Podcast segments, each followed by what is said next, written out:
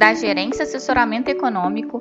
Esse é o seu Bebê Conexão Mercado, que traz para você as principais notícias e nossas análises do Brasil e do mundo.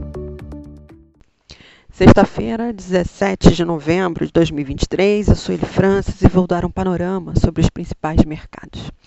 No exterior, a retórica de que os principais bancos centrais do mundo encerraram definitivamente o ciclo de aperto monetário continua alimentando o bom humor dos ativos de risco, com bolsas na Europa e futuros das bolsas em Nova York em alta, dólar mais fraco contra praticamente todas as divisas e taxa de juros em queda.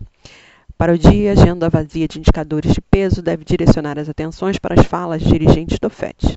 Os membros do Banco Central americano que falam hoje têm viés mais novos, o que deve favorecer a continuidade da queda dos juros da, e dos, dos, dos treasuries, né? Consequentemente, continuar alimentando o apetite pelo risco global. Neste sentido, esperamos que as bolsas terminem o dia em alta e o dólar mais enfraquecido frente às principais moedas.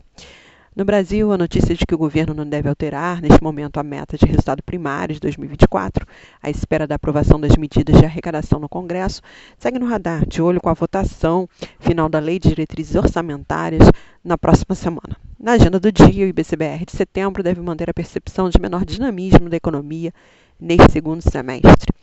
O IGP-10 de novembro subiu 0,52%, fica no mesmo patamar de outubro, com o IPA estável. A parte agrícola acelerou, mas o IPA industrial arrefeceu.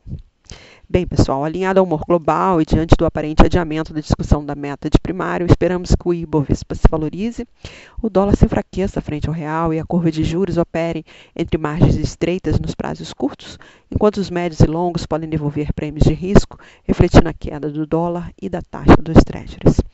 Um bom dia a todos e bons negócios. Por fim, lembramos que essas informações refletem somente expectativas e por isso a instituição não se responsabiliza por eventuais perdas financeiras.